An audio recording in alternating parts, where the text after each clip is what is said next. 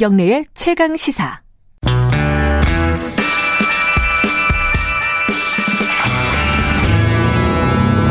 더 이상 웨이팅은 없다. 박대기 고속 경제. 박대기의 고속 경제 KBS 박대기 기자 나와 있습니다. 안녕하세요. 네, 안녕하십니까? 오늘은 대한항공이 아시아나를 인수한다.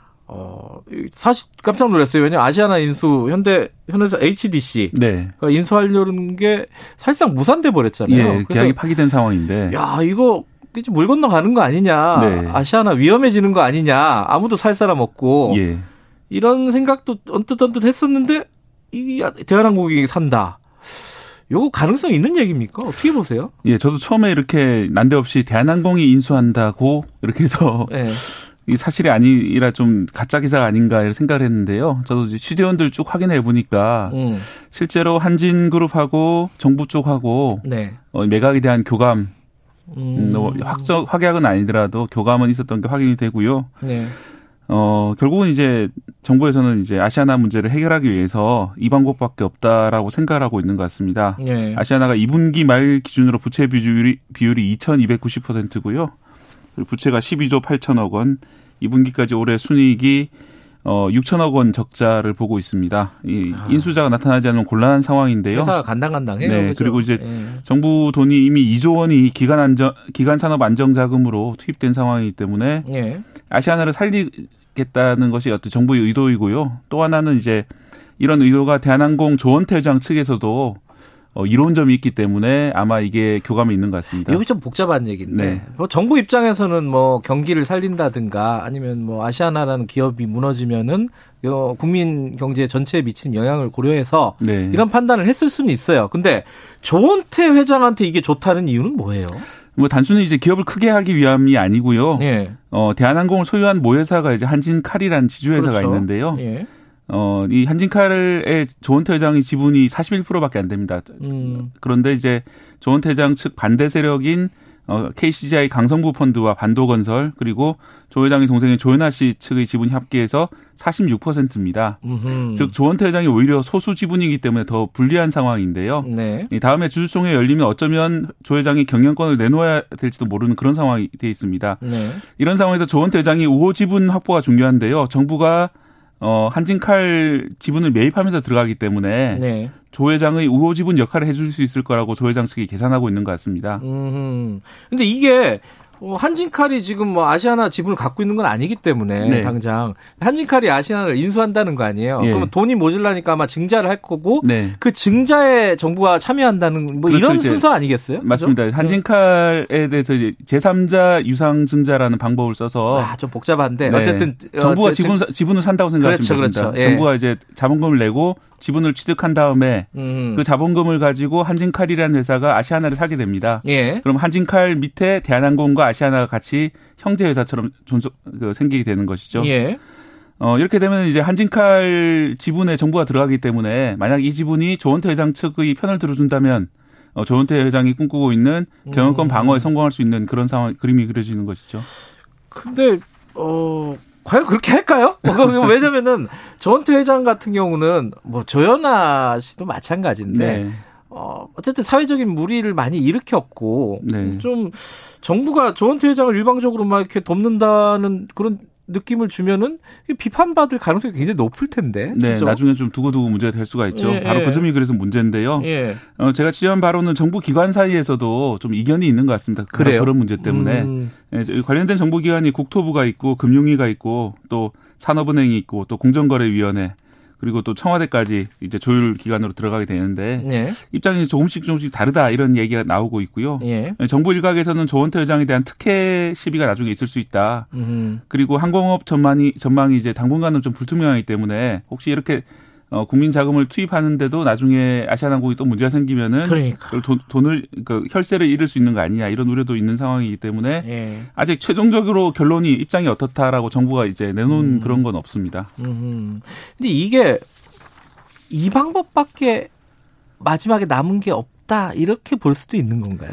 어, 정부 입장에서는 그렇게 생각하는 것 같아요. 왜냐하면 음. 이제 현대산업개발이 이미 안 하겠다고 털고 나갔고 네. 다른 아마 인수자를 찾고 있었던 것 같은데 이 예. 코로나 시국 때문에 아무도 인수가 나서지 않는 상황이었고 예. 뭐 그렇다면 이 아시아나 항공 이 고용은 다 어떻게 할 거냐 뭐 이런 음. 고민이 좀 있는 것 같습니다. 음, 이제 이게 어 지금 사람들이 예상하는 것처럼 정부가 이렇게 출자를 하게 되면은 네, 이게 조원태 사장한테 반드시 유리한 건가? 네. 어, 일방적으로. 조원태 회장한테. 네, 조원태 회장한테 네. 어떻게 보세요, 그거는? 그런데 이제 일단은 조은태 회장 측에서 그 인수 의향서를 산업은행에 제출하는 방식으로 아마 진행될 거라 예상을 하고 있거든요. 예. 그 얘기는 이제 조은태 회장 측에서 유리하다 판단하고 이렇게 한다는 음. 얘기이기 때문에 어 만약 불리하다면 그렇게 굳이 조은태 회장 측이 할 리가 없죠. 네. 뭐 그런 점이 하나 있고요. 예.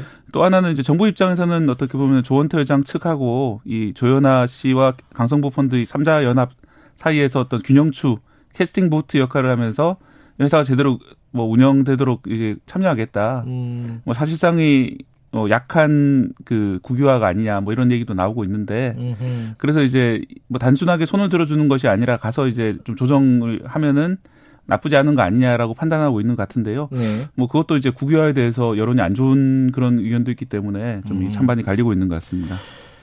정부 입장에서 캐스팅 보트를 쥐고 있으면 조원태 회장한테 유리하게 안 하면은 조연아 조연아 네, 씨한테 유리하게 그러니까요. 가는 네. 아 이게 참 어려운 상황이네요 이게 어쨌든 결정이 뭐 곧 나는 겁니까 아니면 말만 이렇게 나오는 겁니까? 네, 일부 매체 보도를 보면요. 예. 오늘 아침 시간에 산업 경쟁력 강화 관계장관 회의라고 어. 이 산경장이라는 부총리 주재 회의가 있는데 여기서 결정할 수 있다라는 보도가 나오고 있는데요. 그래요? 음. 어, 해당 부처에서는 이게 경- 회의가 열린지 아닌지도 확인을 지금 안 해주고 있는 좀 비밀리에 음. 지금 열고 있는 것 같습니다.